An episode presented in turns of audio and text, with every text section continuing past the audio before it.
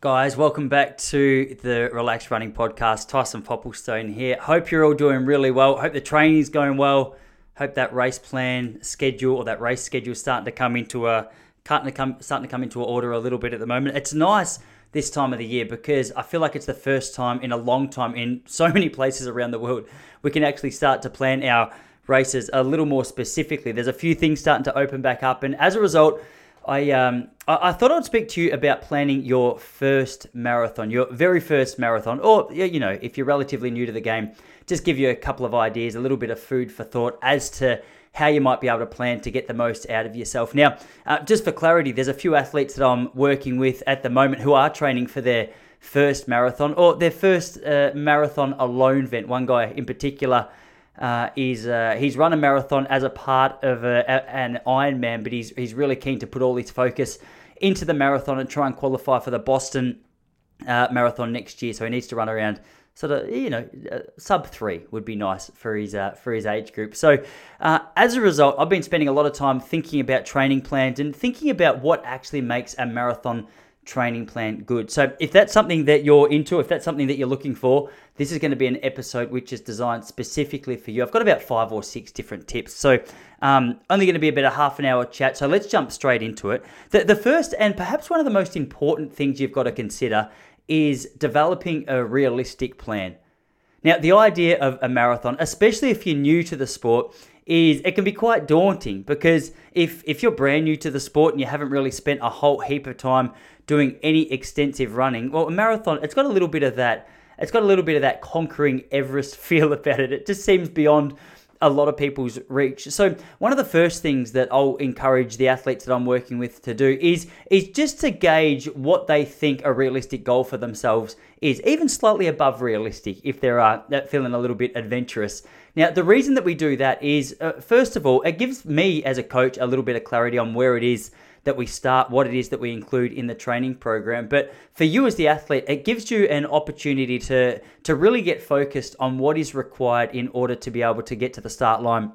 Uh, not only fit and ready, but confident that the training plan that you have in place is, is right for you. Now, uh, depending on which level of competition or depending on your experience in the world of distance running, is going to depend what a realistic training plan looks like. So if you're brand new to it and the idea of, of you know, just trying to run 5K seems like a, a real challenge, completely fine. I would say let's aim in your situation to gradually move up the distances. On the Relax Running website, we've got a couple of training programs, and uh, from 5K all the way to the marathon. Now, if someone who's brand new to the sport comes to me and says, Look, I'm struggling to run 2K, uh, but I've, I've got a really big goal to run the marathon, I go, Hey, good. I love the marathon as an end result. Maybe let's look at that for 12 or 18 months down the track. Let's first focus on getting you fit and ready to run a, a 5K, a 10K, a half marathon, and then a marathon because I think psychologically that's so nice to have up your sleeve. Now, there's a lot of people who, for whatever reason, distance running it, it tends to attract the quite adventurous, the quite big goal setters, maybe obsessive compulsive. Uh, you've heard me talk about that a lot on the podcast before, and as a result, they say, "Look, I've never run before. I want to run a marathon in a month and a half. I go, look, that's just a recipe for disaster for me as your coach, but also for, for you as an athlete. There's no quicker way to scare you off than, than just setting goals that are too big too quickly. So I like a gradual snowball effect. If you can just tick off something small, build your confidence, build your fitness, and then you gradually move your way up. Now, the flip side of that coin is uh, you might be someone who's been in the sport for a little while now, and uh, perhaps your running training is going really well, your fitness is good, uh, uh, maybe you're confident, maybe you're not. A realistic training plan or a le- realistic goal is it, it might be the other end of that for you. Maybe you're saying, I want to run a four hour marathon. And anyone who's been in the sport for a little while can go, come on, I can quite clearly see that our goal should be for, for you to run a three and a half or a sub three hour marathon. And, and the training for those two groups of people are very different. Now, the, the training for the person who's at the at the upper end of the experience level or fitness level, whatever you want to call it, is it's going to be a little bit more intense. It's going to be a little bit more demanding. Uh, and it's going to require a, a, few more hours in the week to make sure that we're getting that combination of, of not only miles in your legs, but also the shorter, faster sessions, sessions just so we can keep up that that pace because uh, it's nice. Still going into a marathon one thing that so many people forget is the importance of still being able to have a, a little bit of a turnover in your legs. Like we look at the greatest of all time Eliud Kipchoge uh, at any time he goes out and runs two hours for a marathon two hours five for a marathon he's going to be running around you know I, I can't imagine him running too much over 335 for 1500 meters. Maybe I'm being generous, but a, a definitely 337, which for a marathon runner is incredible pace. I'll just quietly probably break 335 on this bloke. Uh, but you get the point. The idea of just maintaining that speed in your legs is, is one that can't be overlooked. So if you haven't got someone to work with, obviously um, I, I'm doing some coaching. I've got a few spaces left at the Relaxed Running coaching squad. So if you'd like to go over to Relax Running, have a look at what I offer, see whether it might work for you. I'd be more than happy to to work with you um, to help to help just develop your running training program wherever you are in that program. But if face to face is something that you'd like to do a little more, maybe there's someone in your area, someone in your country, or just an experienced runner that you can go to and say, "Hey, look, here's my goal. How realistic is it?"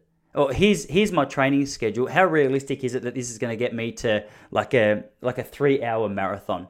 Uh, and that leads us straight into the second point. In order to be able to develop a realistic training program, it's important that we do establish your goals. That's the second point. You need to know uh, what it is that you're trying to achieve. Uh, I, I, don't know if you're like me. For uh, I find it so much easier, especially when I was competing at an elite level as a distance runner.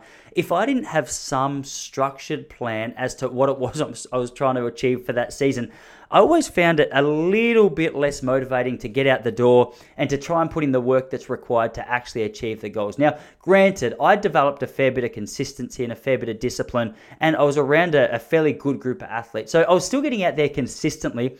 But in terms of just that headspace of going, all right, like what is it that I'm actually aiming towards. If my goal was to, to run, you know, 810 for three kilometers, then uh, maybe some of the shorter, faster uh, training sessions were, were going to have more of a priority to me. So going out and just doing 4 by 2K once or twice a week, it, it wouldn't have the, the same kind of level of confidence attached to it. So if I say, all right, my goal is for 3K, I want to run eight ten. well, that suggests I, I obviously need a certain level of miles in my legs, but I also need a certain level of speed.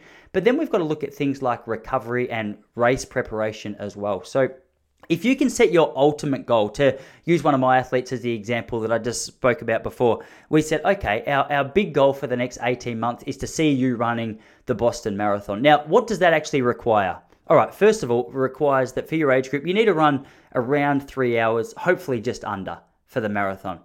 More than that, it means that we're going to have to do a couple of lead up races or lead up training sessions over the half marathon distance, perhaps even shorter, just to get your body used to the pace that you need to run at. More than that, we'd also like to have a really good hit out over a half marathon because if you can run an hour 20 for a half marathon, that's two hour 40 pace. That puts us in a pretty good place uh, mentally to be able to go, all right, we're on the right track for a, a three hour marathon. Uh, again, it also allows us to structure the training. It allows us to to plan those races, to plan the training around those races. So I think as a scaffold to your training program, if you haven't sat down and just set any uh, any real goals for yourself, I would encourage you to do that. Consider exactly, all right, how long have I been running? What have I done in the past? What would I like to see myself do? And it doesn't always have to be a time which is faster than your previous times. That's one thing I love about Steve Moneghetti. Obviously, he uh, he was at his peak of running in the late 80s, but still you see him getting out there, training regularly. He's adjusted his goals uh, to the fact that he's a little bit older now. His body's not carrying him around the track as quick as it once was. But the joy that he gets from the sport, the love that he has for the sport doesn't change. So, hey, it doesn't always have to be a constant progression in terms of times. It might just be a, a constant progression in terms of event selection or in terms of what it is that you as an individual would like to get out of that, uh, that particular event. Uh, the third thing, now this one's more relevant to, to new runs because it's something that you, you begin to develop the longer that you've been in the sport.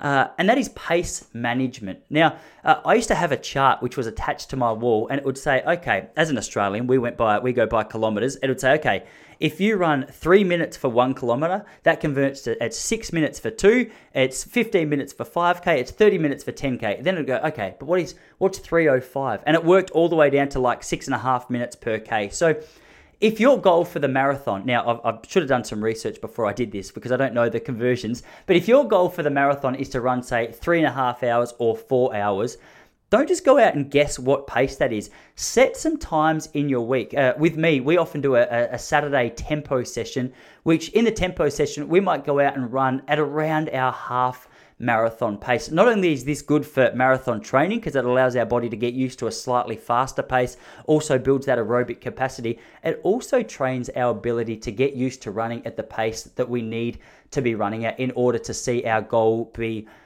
achieved. So, uh, if you have no idea uh, about what pace you're running, I would encourage you to jump over to Relax Running. We've got a uh, if you go to the training programs page, there's a there's a, what do you call it?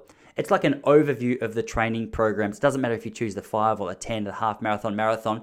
Uh, inside that training program overview is an actual pace conversion chart that I put together for you. So it'll just help you in uh, all elements of your training. So, uh, as a bit of a gauge, if you're sort of just putting the training together by yourself, what I would recommend is in your uh, 1K reps, say if you do that on a Tuesday, like what we do, in your 1K reps, you might say, all right, this is going to be around my 10k goal pace. And you can say, okay, well, my goal pace for 10k is 45 minutes. That means for each kilometer, I have to run around four and a half minutes. But if you need any more clarification, if you need any more assistance, feel free just to shoot me an email. If you click the contact, uh, contact, li- uh, what's it called? The contact tab on the Relax Running page, that comes straight through to my inbox. And I, um, I check that most weekdays. So I'll get back to you and, and be able to offer you a little bit of guidance. Uh, yeah, I can't overestimate the importance of this, though. It sounds like such a minor detail, but the idea of just developing that confidence, it, it, for me, when I ran my first marathon, I it allowed me to get to the start line, and it was one less thing to think about. I would get there. I know I had practiced the pace I needed to run. I know I'd prepared for the pace I needed to run. And then if uh, I, I got a little bit too carried away or a little bit too caught up, just enjoying the scenery, and I slowed down too much, I could adjust the pace that I was running. Now, if you've got that goal time in mind and you just know roughly, okay, every K or every five or every 10K, this is the pace I need to hit, man, that uh, like anyone who's run a marathon will know exactly what I, mean, especially if you've uh, run a marathon with the intention of running it quite fast, uh, because it just eliminates any of that stress of oh my gosh i hope i'm hitting the right pace. Because hey you know what pace it is that you have to be uh, that you have to be running. All right uh, the third, oh, sorry, the fourth thing that uh, that I think is really important, one that I, I work closely with with my athletes, is to keep a detailed training log. Now, the athletes that I work with are using Training Peaks. I just think it's a it's a fantastic training tool. It allows it just allows me as the coach to be able to get a bit more of an insight into the training routine that the athletes that I'm working with are doing. So, for example, if an athlete goes out and does a, a relatively quick Wednesday run, uh, we can say, okay, first of all, that Wednesday run, it's supposed to be at a heart rate of about 130 beats per minute. Why did we see that it hit 150? Or um, and it also allows that open communication with the uh, the athlete and the coach to be able to leave notes, to be able to give feedback, to be able to chat about the sessions, and also just to be able to adjust the sessions as they go. Because uh, anyone who's been in the distance running scene for a while now will know that it's not all just about making sure that you tick off that training program, no matter what's going on in life sometimes sometimes family stuff comes up. Another athlete that I'm working with, he's uh, just brought a second uh, a second kid into the family. He's also uh, working, or he's had some really random shift hours that he's been trying to navigate his way through. So we don't just say, all right, no matter what, we get through these training sessions. We say, okay, what does life look like at the moment?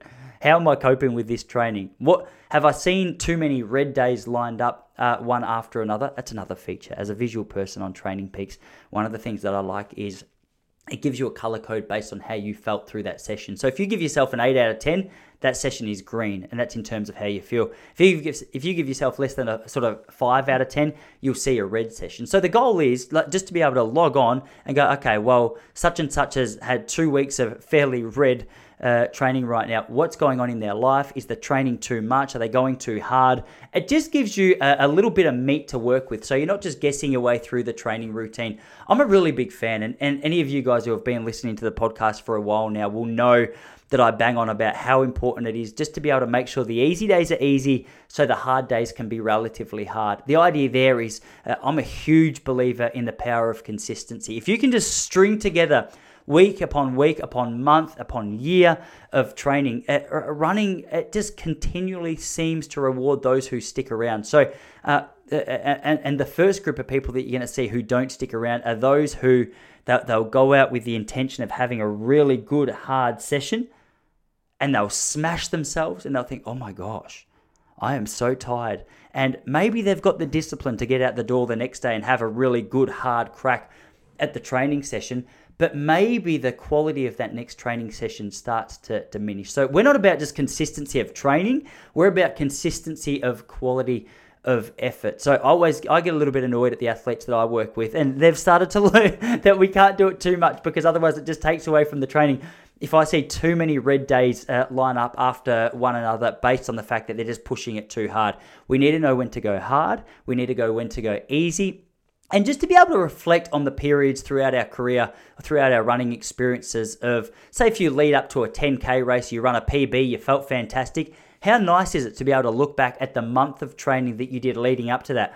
Question hey what did life look like how did my training look was i going hard when i should have been was i going easy when i should have been was i getting enough recovery when i should have been now you can go you can go too deep and too ocd with this but on a surface level i think it's a beautiful tool to have just to be able to monitor the athletes that you're working with but more than that as an athlete to be able to monitor yourself and your own performance. So if you haven't got a, a, a training journal, uh, as I said, I recommend Training Peaks. But man, for the last 20 years, I uh, I just kept a physical uh, training journal. I just wrote down my training. I've still got a, a massive big folder for about eight years of training like this in the chest in our lounge room that I, I get sentimental and look through every now and then, especially when I come back from like a, I do a 3K time trial from time to time. It's just slightly hilly, but my goal at the moment is just to be able to try and maintain three and a half minute Ks for, uh, for, for 3Ks.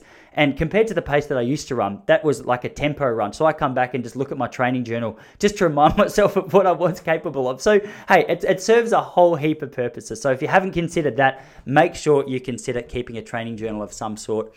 Uh, the next one that you, you should be considering, and I'm sure you have even accidentally, is the gear that you're running in.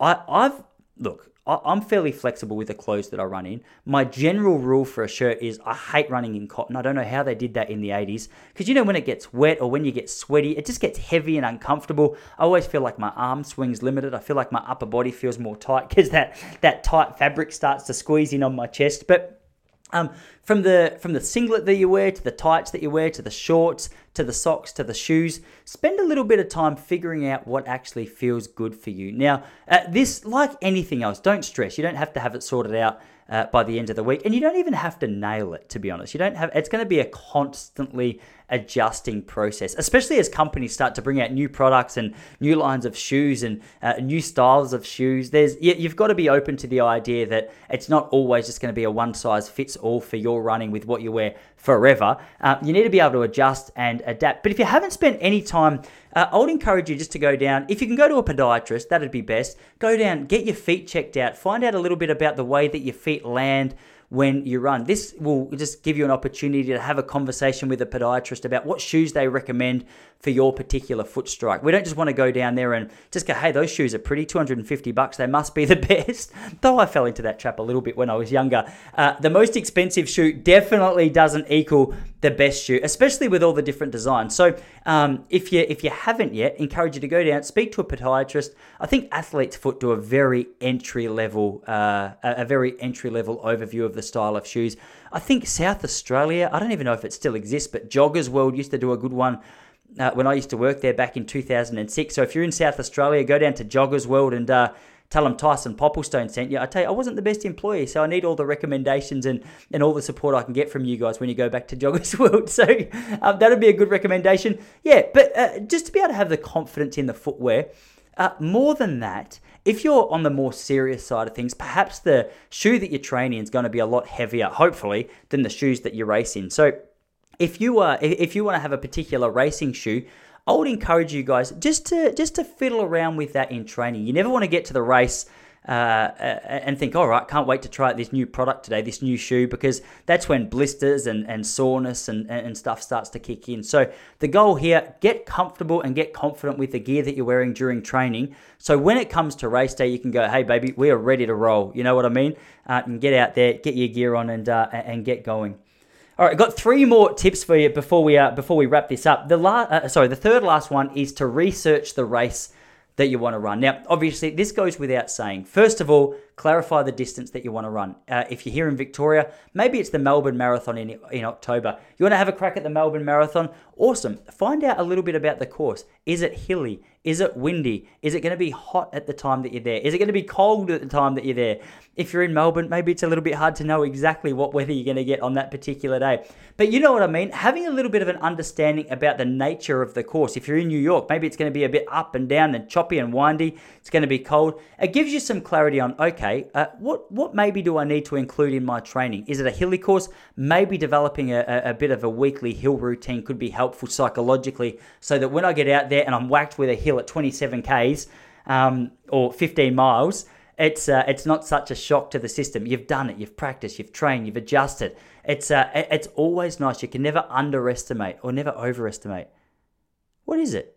Can never i'm not sure but you've got you can't underestimate there it is that the importance of just developing the, the skill set that you need for a particular race course. So it's fun as well. Maybe you can include this in a holiday. Maybe you can go right i'm going to go up to queensland and run their marathon take the family up escape from the family maybe depends on how things are going in your household and uh, and just enjoy enjoy that process. Be able to enjoy uh, you know some of the surroundings enjoy what is involved in whichever city that you're in outside of that race. It just it's just it makes the whole plan a little bit more enjoyable, especially for you planners. You guys froth this stuff. This is my wife gets more excited about planning races, but I'm chucking ideas out there for you as an individual. I know not all of you are Tyson Popplestone, so uh, hey, different horses for different courses. So that's one for you to consider.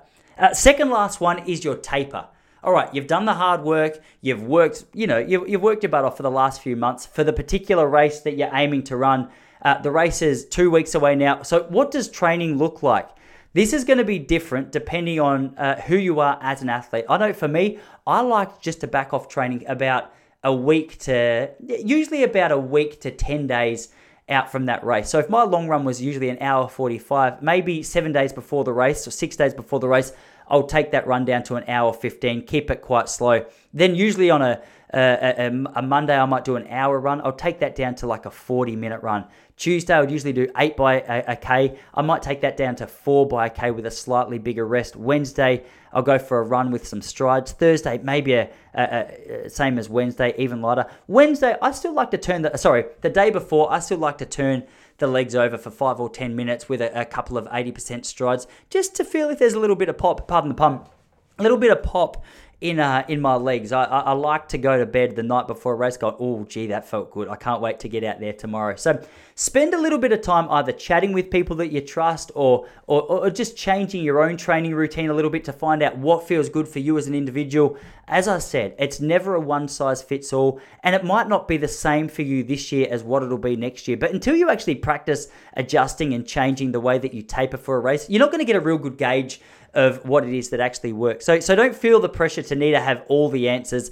Like anything else, running's a sport where for as long as you do it, you're going to keep learning. And uh, as your body changes and as you adjust to the training routine that you're on, uh, your, your, your tapers, your training, the, the intensity of certain sessions is going to change. So, hey, be open to the fact that this distance running scene's, uh, you know, it, it, requires some flexibility. I know we're not usually cut out for it. I've said it, this will be the third time.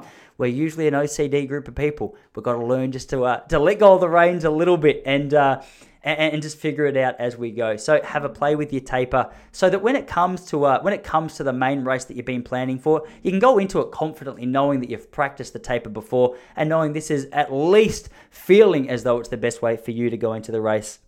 Uh, lucky last. Um, uh, what have I written here? I'm struggling to read my handwriting. Uh, oh, yes. So, pre race tips. So, your pre race tips is essentially before you get to the race, uh, usually these marathons start at a disgusting time each morning, maybe seven, maybe eight. I remember my marathon, I think it started at, at eight, but I was there by 5:30. I was there by 5:30. So give yourself way more time than you think you need. If it takes you 20 minutes to get to the start of the course, give yourself 45 minutes. Double it and then add a bit, I always say. Make sure your bag's packed. Even set yourself, if you can set yourself a little bit of a uh, a, list as to what you need. So in the morning, you can get up, you're half drowsy, you're halfway through your coffee, you go, okay, have I packed my shoes? Yes. Have I packed my, my socks? Yes. Have I packed my shorts? Yes. Uh, know exactly what you need from gels to clothing uh, to liquids to maybe you've got someone following you around on a bike. Uh, just having that confidence or having that list, it, it just takes away that extra stress so that your mind can just be set on the race. Even other little things like knowing, all right, is there a bus that takes your clothes from the start line to the finish line? Or does the start line and the finish line, is it the same place? Or have you got someone that you can take your stuff with you? So just clarifying all of that stuff. There's nothing worse than standing on the start line of a race and going, first of all, I wish I had known where the toilets are because I've got 42 marathons. Uh, I got 42 Ks in my leg and I'm not sure if I'm going to make it through because we had curry for dinner last night. Don't have curry for dinner the night before a marathon. That's just that's just playing with fire. Um, but more than that, just uh, just being able to have, I, I love that feeling of going to a race and going, all right, I'm here to run. I'm good to go. Everything else is sorted, or at least to the best of my ability, it's sorted. Uh, so, so spend a little bit of time clarifying those details. Now, the truth is, there's a million different things that you can focus on for your first marathon. These are just, you know, six or seven, just to get the uh, to get the ball rolling. As I've said before, you might have heard me say, if you don't yet have a coach, if you don't yet know anyone who can help you through your running, I'm coaching. We've got a few spaces left at Relax Running. Uh, you can do a monthly basis, you can do an annual basis. It's up to you. We can work together regardless of where you are, your fitness level. I don't care about that kind of stuff. If you need some guidance, more than happy to help. Go over to Relax Running, click the coaching tab. Um, and uh, guys, enjoy the process. It's a fun process. If you've got a couple of questions, any other clarifications, anything I missed, let me know. Uh, if you're new, welcome. Hey, all these podcasts are, are, they're relevant. Do you know what I mean? Whether it's an interview or whether it's me speaking about a certain tip, don't feel like these are limited by time. Uh, because I know with me, sometimes I'll just look through like two or three podcasts and go, oh, okay, well, there's nothing there that I'm really interested in, uh, so I'll just wait for something. Scroll through, they're timeless. The tips that you learn here are going to be able to help you, you know, a couple of years ago as much as they'll be able to help you a year into the future. So, gee, this is episode 126, so we're certainly getting a good catalog. Uh, guys, hey, that's enough from me for this week. Happy training. As I said, reach out, relaxrunning.com slash coaching, or hit that coaching tab with any questions, concerns, uh, also over at, uh, at Instagram. So I'm on there a couple of times a week. So if you shoot me a message there, I should see it. All right. Hey, big love to you. Happy training. We'll see you all next week.